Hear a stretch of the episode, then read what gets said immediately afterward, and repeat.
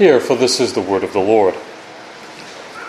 And his mother and his brothers came, and standing outside, they sent to him and called him. And a crowd was sitting around, and they said to him, Your mother and your brothers are outside seeking you.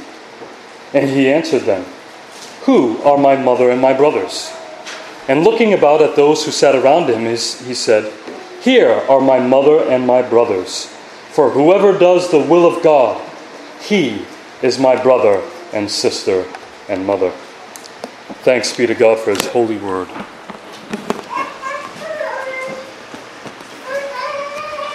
An important aspect of human life, which God had created, ordained, and brought together, is the family. The family plays an important role throughout the scriptures. Through the family is one way that God fulfills His will in this world, one generation at a time. The first mention of the gospel was given to Eve and how her offspring would bruise the head of the serpent. Then there's the promise that was given to Abraham that his offspring would be more than the stars in the sky. Abraham's wife Sarah bore Isaac, and Isaac's wife Rebekah bore Jacob, who would later be renamed Israel. Israel would have 12 sons who would establish the nation of Israel. And it is through the lineage of one of these sons, Judah, that the Messiah would come. So you get the picture. Family was important for the old covenant people of God because God fulfilled his promises through them. And it is just as important for the new covenant people of God. This does not change. So when family is concerned for your well being and seek for you, their voices were expected to be heard, especially when they thought that you were lost, especially when they thought that you were out of your mind. After large crowds were following Jesus around by the Sea of Galilee, and as after he appointed his 12 apostles, Jesus returned home. When word got back to his family regarding all that was going on, uh, they left Nazareth and traveled to Capernaum. If you remember, that's about 25 miles away. It was a full day's journey. They were seeking to seize him, for they were saying, He is out of his mind. When they arrived, his mother Mary and his four half brothers, possibly James, Joseph, Judas, and Simon, were standing outside the house. They didn't enter because the house was filled with Jesus' followers, so they sent a message to him through the crowd until it reached him. Imagine the, the chitter chatter that was going on. As the people were sitting listening to him, then he is interrupted as they say to him, Your mother and your brothers are outside seeking you. I know that if this was to happen to me, I, I would be pretty embarrassed. They are calling him to go outside because they believe he has lost his mind. They may have been concerned about him and about his well being, believing that all of this was just a waste of time. But Jesus responds as he is looking about at those who sat around him. These are those who followed him and responded to his call so that they may learn from him. He says, Here, here are my mother and brothers. For whoever does the will of God, he is my mother, my brother and sister and mother. At first reading, this sounds like a direct insult to his family, which would have been completely inappropriate for a Jew to do at that time. But he wasn't saying that his family wasn't important. He wasn't purposely insulting his family. He, he's not trying to say that the biblical and traditional family structure no longer matters now that he is here. He is not saying that. Remember, God uses the human family to accomplish His will. What He is saying is that there is a family that far exceeds the human family in importance, and that is the family of God. The family of God. God saves us that we may be one in a family whose father is God. And that is why Jesus taught us to pray. He, he taught us to say, Our Father. When Jesus sought us and saved us, he made us children of God. And to a limited extent, we don't want to take this too far, but to a limited extent, we can call Jesus our elder brother. Now, we don't want to take that too far and uh, apply it haphazardly, but the scripture says, For he who sanctifies and those who are sanctified all have one source. That is why he is not ashamed to call them brothers, saying, I will tell of your name to my brothers in the midst of the congregation. I will sing your praise. And again, I will put my trust in him. And again, behold, I and the children God has given me. And we are joined together in Christ, by Christ, as Paul says, that for those whom he foreknew, he also predestined to be conformed to the image of his Son in order that we might be the firstborn among many brothers. If we are Christians, this is why we call one another brothers and sisters. It is through Christ. So it is of first importance to know whether or not you belong to this family. And there are three important aspects of the family of God that we need to grapple with today. That Jesus is communicating in this passage. He is communicating in what he has said to his own family. First, the family of God is not worldly or just physical only. It is not from a natural lineage. Jesus was beginning to make this clear to the scribes and the Pharisees as he was teaching a people who, for the most part, thought that they were right in the eyes of God simply by being part of physical Israel.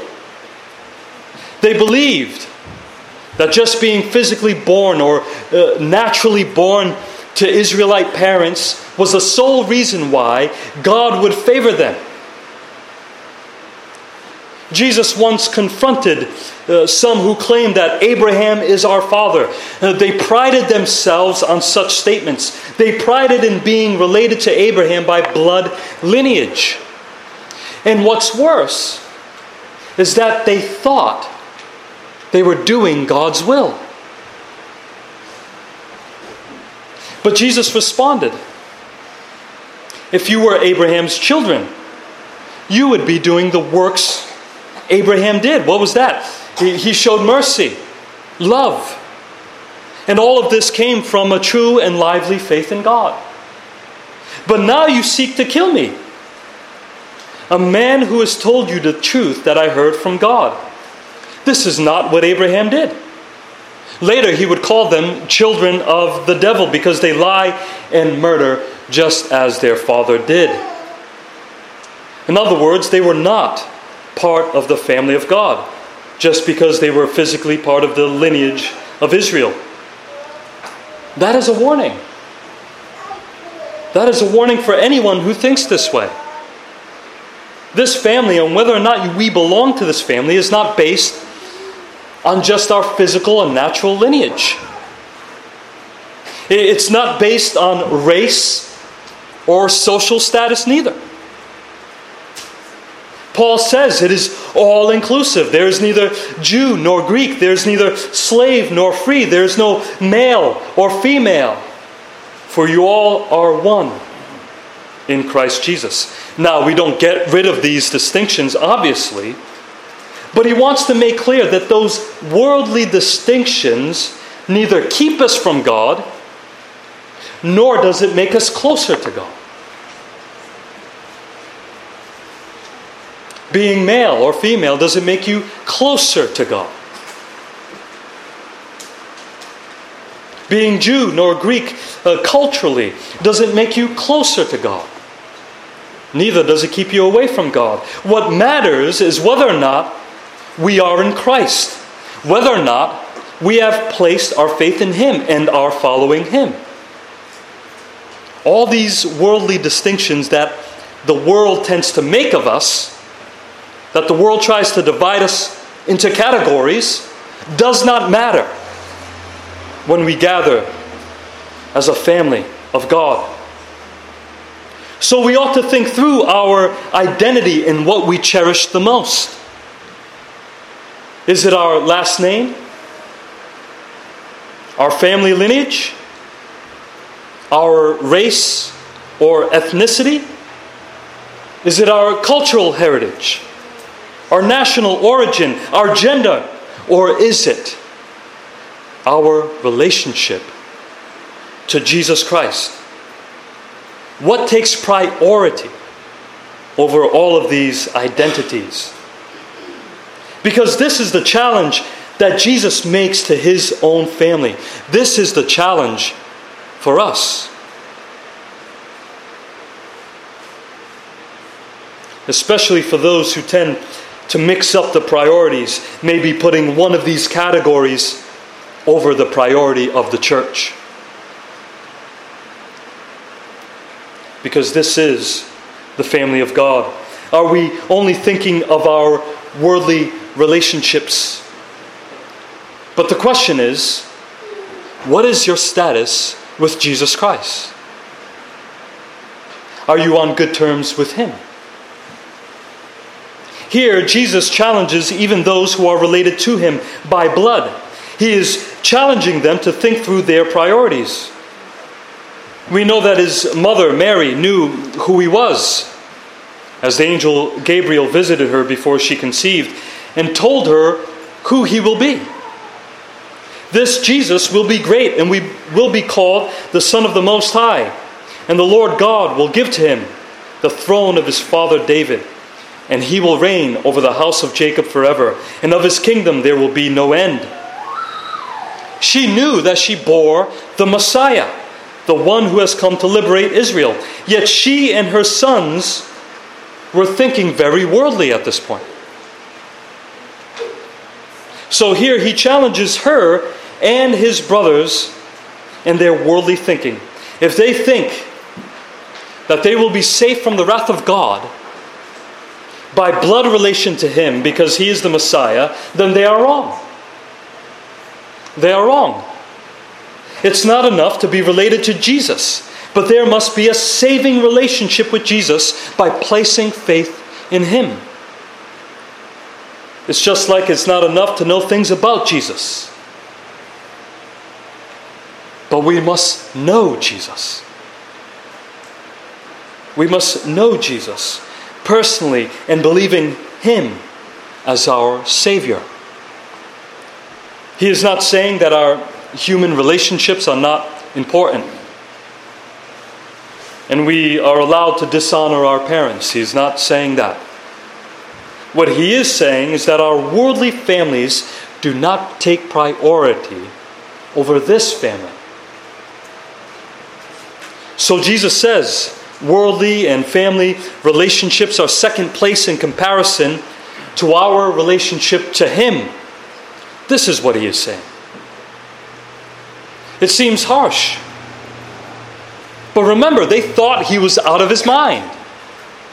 And they were concerned with the work that He came to do. They were concerned that he would have been harmed by the religious leaders. They were concerned about the negative attention that his ministry might, might bring him, or the negative attention that it might bring them. How would this reflect on his family? They were embarrassed to be associated with him, so they sought to silence him. His own disciples, at various points, try to silence him and stop his mission over concern of his well being. Now, think of today. Uh, today, it seems that the job of the media elites over the decades and even a century or so, whether you're talking about newspapers, Hollywood, TV sitcoms, and the like, it seems like their job has been to make Jesus' name so familiar. So familiar. You know, familiarity can often lead to embarrassment.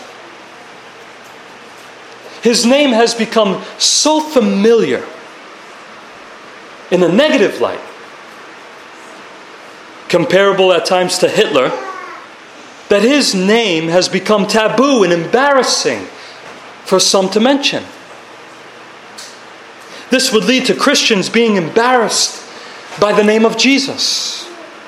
Think of all the times that Jesus' name has come up in public negatively, and yet we remain silent. We've become embarrassed to share the gospel and proclaim Jesus. We have failed at many points to put His will and His kingdom first. The church has become worldly in many ways, just like His family here.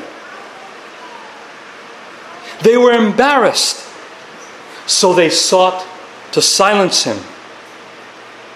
But Jesus put His kingdom first. He has come to do his Father's will. He told his parents this very thing when he was only 12 years old. Yet now they are trying to hold him back, which would ultimately hold him back from what? The cross. The cross. They were missing the point.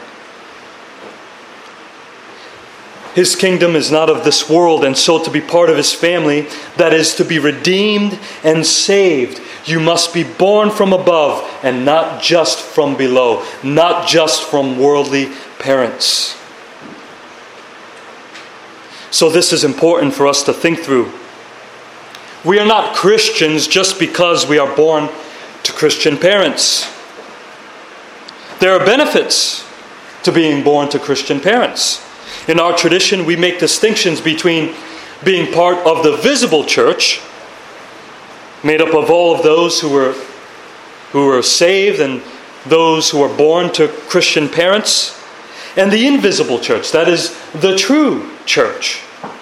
And infants who are born in a Christian home, or as Paul says, born to one out of two parents who believes, then these infants are considered holy, and we benefit by be, becoming part of the visible church through baptism. We are given the sign and seal of the promise of the gospel and baptism. But that promise, that promise will not be realized until we make faith, that faith of our parents, our own faith. Here in the church, we are enlightened, we taste the heavenly gift we share in the Holy Spirit and we taste the goodness of the Word of God each Lord's Day. And this is so that we may hold it by faith. By faith. We may take hold of it on our own by faith as the Spirit works in us. But, but being part of the visible church does not necessarily make you part of the invisible church the true church until this happens. Why? Why? Because since it is not worldly, then secondly, the family of God is spiritual. It is spiritual. It cannot be seen by our naked eye. You do not become part of this family until in an eternal and spiritual sense until you are spiritually united to Jesus Christ. Because what Jesus is trying to tell his family is that there is a dimension to man that is more important than that which is only worldly or physical. There are priorities And there is an order of importance to our relationships.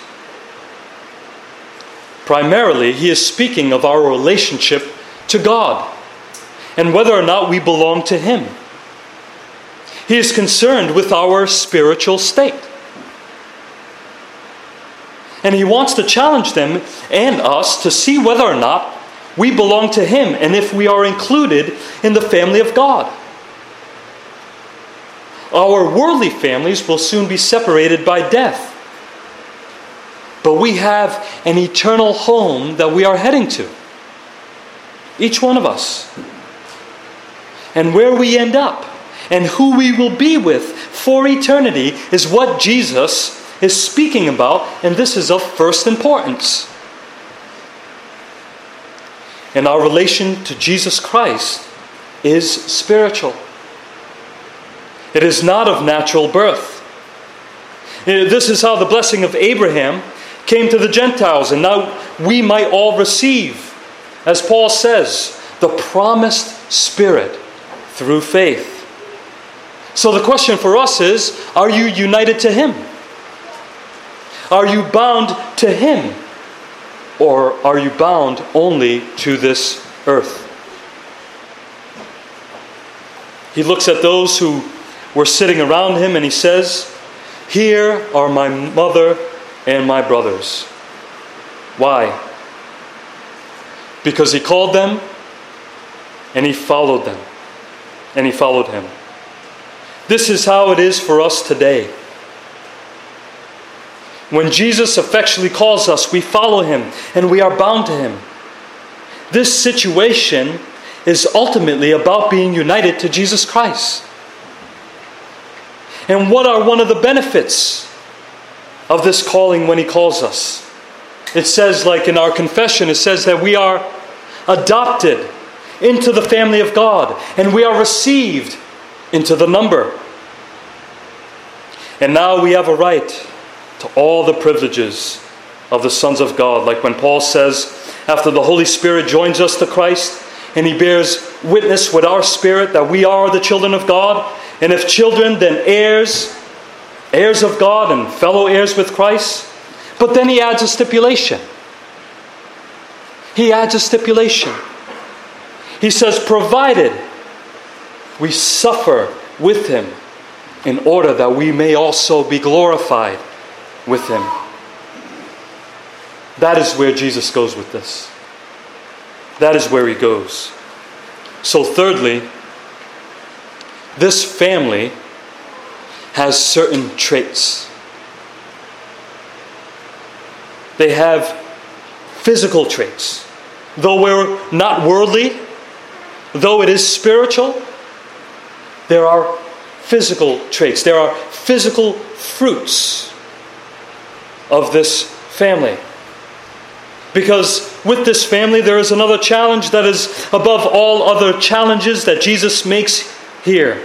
This challenge is one of discipleship and the cost of discipleship. Because this family can be distinguished from the rest of the world by what? By what they do. By what they do. He says, For whoever does the will of God, he is my brother and sister and mother. Notice, he doesn't say, uh, This is how you become part of the family of God. Doing the will of God is not how you get saved. Doing the will of God is not how you become a child of God. Because it is only through Jesus Christ that we become part of the family of God. As it says, as John writes, to all who did receive him, that is Jesus, believed in his name, he gave the right to become children of God, who were born not of blood, nor of the will of the flesh, nor of the will of man, but of God. But if we say, if we say we follow him, then his will will take priority over everything else, including our families, including our families. If our family wants to reject Jesus Christ, we are not to follow. If our family wants to live in disobedience, we are not to follow. But there is an important question that you're probably asking yourself What is the will of God? What is this will? First, it would be good to know what it is not. It is not what we've been hearing coming from many pulpits today. People tend to ask, What is the will of God for my life? If you are talking about uh, what career you should have,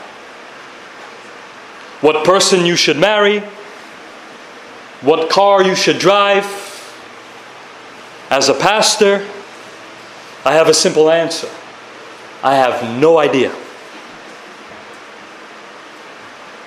The specifics, I don't know, and I can't tell you. If it doesn't involve sin, the simple response would be make a decision. Make a decision. That's not the will of God that Jesus is speaking of here. It is not sitting around and waiting for signs to appear to guide you to make a decision about something in your life or in the church. That's not Christianity. That is mysticism. That's pagan. It's not Christian. I, know it sounds more spiritual, but it is of a different spirit. I believe in God's sovereignty and I, I believe in His providence as He guides us in all things. But usually we don't see His guiding hand until after it happens. We can do all we want to control the situation and to try to figure out what we should do next. But we won't know what God's will until something happens. We don't sit around and wait for it to happen. We're called to do it, make a decision. So the will of God is not up to our own imagination, figuring uh, things out. Oh, is this what God wants me to do? If it doesn't involve sin, do it. I have no idea. I, I can't guide you in that. So, what does it mean to do the will of God according to Jesus? Now, a simple way to answer that question is also to ask, well, what were the crowds doing? Because that's who he said his family were. Well, what were the crowds doing? Well, they were following Jesus. They were following him to learn from him and what they saw and from what they heard him say. Well, what did they see him do? Well, what did they hear him say? Well, Jesus said on the Sermon on the Mount that he came to fulfill the law. And he revealed to us what that truly means. What does it mean to fulfill the law? Well, what was it that Jesus meant that he came to fulfill the law? Well, Paul says that love does no wrong to a neighbor. Therefore, love is fulfilling of the law. Jesus came to love his people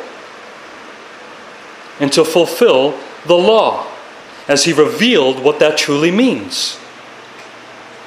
So, for the Christian, the will of God is first found in the Scriptures. Jesus fulfilled his Father's will in the Scriptures by dying on the cross for the sins of many out of love for his Father and for his people. And then we are called by Jesus to pick up our cross and follow him. As the letter of Hebrews speaks of the way that Jesus entered into the holy places by his blood and made a way for us to enter into the holy places as well, meaning we now have access to heaven through his sacrifice. The author of Hebrews says Let us hold fast the confession of our hope without wavering, for he who promised is faithful. But he doesn't just stop there. It's not just a, a, a me and my uh, me and Jesus relationship, right?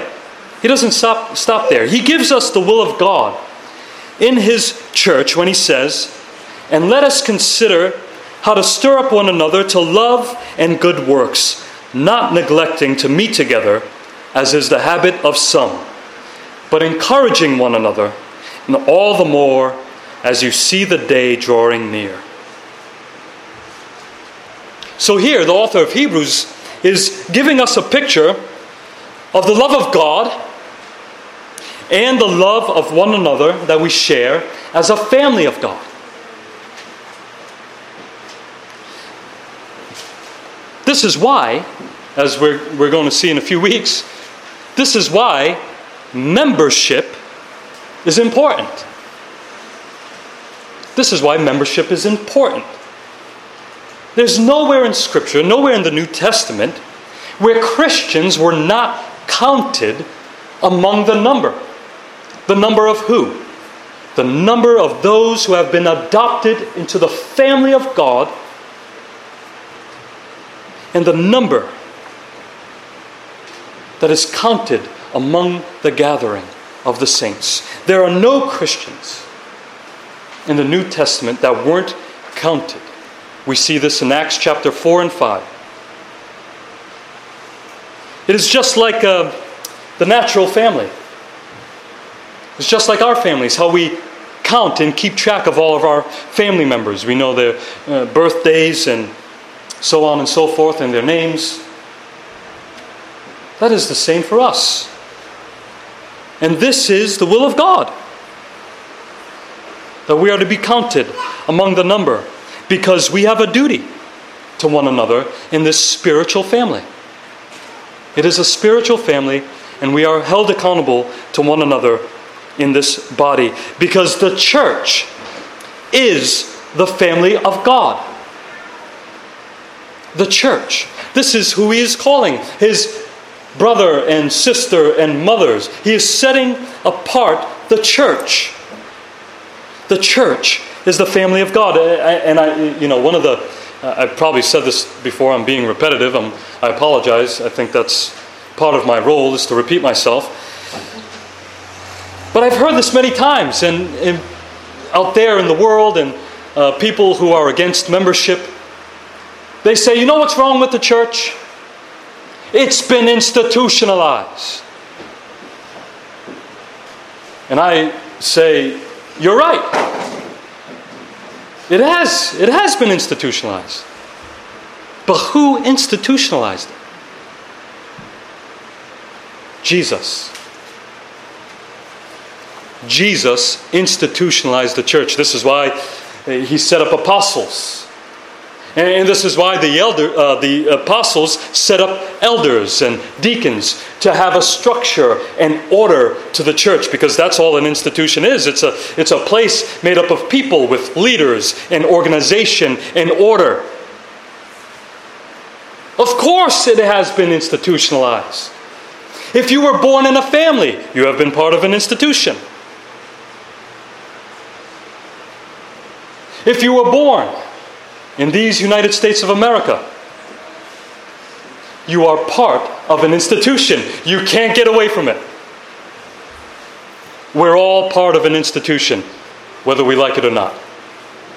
So, is not enough of an excuse to not become part of the family of God because it's an institution.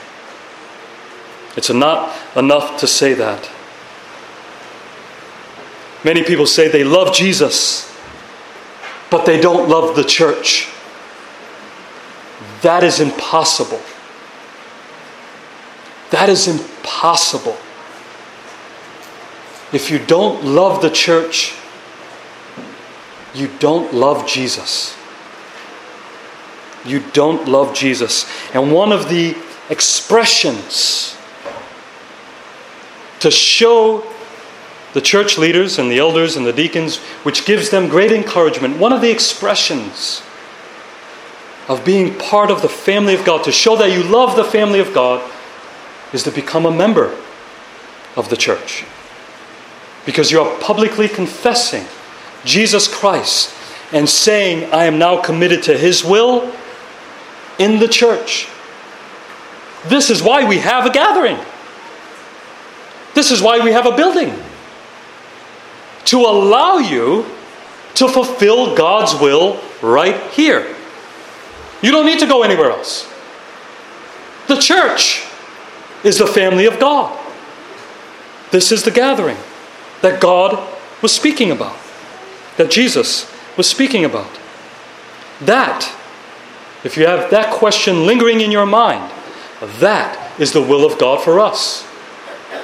To participate fully in the family of God right here, if that is your desire. And Christians are called to do so. We are called to fulfill the will of God, even if it's imperfect in this life. So, how can we apply this passage to ourselves today? There are a few points of application that we ought to consider. The first thing we need to remember is that believers and their children make up the visible church, but there is an unseen reality that we must individually deal with. And that is whether or not we belong to Jesus Christ spiritually. Are we truly part of His family to be called His brother or sister? So, first, we are to consider our relation to Him. Do you belong to Him?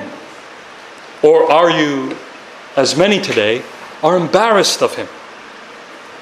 Do you seek to silence what He has said and done? It seems today that there are many in churches who do not want to repeat some of the things that Jesus has taught us out of fear that it will offend somebody. So we are to ask ourselves, in light of that, what are our priorities? Do we have them backwards or upside down? Secondly, we are to consider his call of discipleship. He says it is those who do the will of God that are his family. Those who do the will of God that are his family. There are many who call themselves Christians and do not seek to do God's will.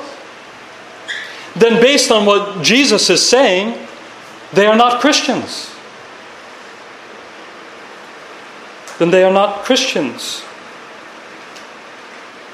Doing the will of God doesn't make you a Christian, but it is evidence that you are a Christian. And we are to count the cost. It may cost us our relationships that we hold dear. We may have to abandon our family to be included into the family of God. It is a sacrifice. It is a sacrifice.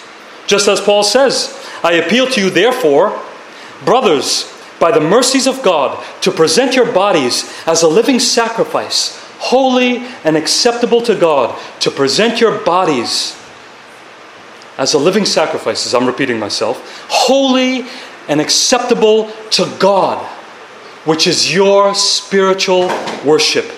And then he says, and this is the will of God do not be conformed to this world, but be transformed by the renewal of your mind, that by testing you may discern what is the will of God, what is good and acceptable and perfect. We are called to do the will of God. And every day, our flesh is there fighting against it. Every day, we wake up in the morning, we sense it in our bodies that we do not want to do it. That is our nature. We do not want to do the will of God that is laid before us. But as an encouragement, remember this. When Jesus calls you to follow him, he is calling to you calling you to a life that he already walked. So that he can sympathize with our weaknesses, yet he is without sin. And he equips us to follow him. So without Jesus Christ, you will not be able to do the will of God. Because it is against every part of us to do it. It is against the fiber of our being to do the will of God. So we must reevaluate first whether or not we belong to Him before we ask ourselves, are we doing the will of God? Thirdly and finally, we are to consider this as an encouragement for those who call themselves Christians. This is also an encouragement that Jesus calls us his family. That Jesus called these wretches his brothers and sisters. His Father becomes our Father. He has redeemed us so that we can be included into the number of God's children. There is no better status on the planet than to be called a child of God, part of the family of God. I don't care if you're the president of the United States, there's no better status to have than to be called a child of God. And there is no better place to be than to be in God's family. So I'll close with scripture. This is by Paul in his letter to the Ephesians when he said, Blessed be the God and Father of our Lord Jesus Christ, who has blessed us in Christ with every spiritual blessing in the heavenly places, even as he chose us in him before the foundation of the world, that we should be holy and blameless before him. In love, he predestined us for adoption to himself as sons through Jesus Christ, according to the purpose of his will, to the praise of his glorious grace, with which he has blessed us in the beloved. Be encouraged. Be encouraged that he would call us his own before the foundation of the world. And he created us in Christ Jesus for what? Well, he follows up with that in the next chapter for good works. For good works, prepared beforehand that we should walk in them and do the will of God. That's an even more of an encouragement because He doesn't leave us to our own devices. He puts the will of God right here in front of us. He puts a good work in front of us and says, Do this. He puts the church here, right here in Lisbon, and says, Do this. We should be encouraged that this church is here by God's sovereignty and by God's providence. Let us pray that we do His will. Amen. Let us pray. Father in heaven, we thank you for your glorious grace, how you have set us apart, just as Jesus set these people apart in this crowd to do His will as they were doing His will, following Him, Lord. We pray that you would continue to build us up in the faith, that we would follow you more faithfully as each day goes by and as that day of your return grows near to us. We pray all this in Jesus' name. Amen.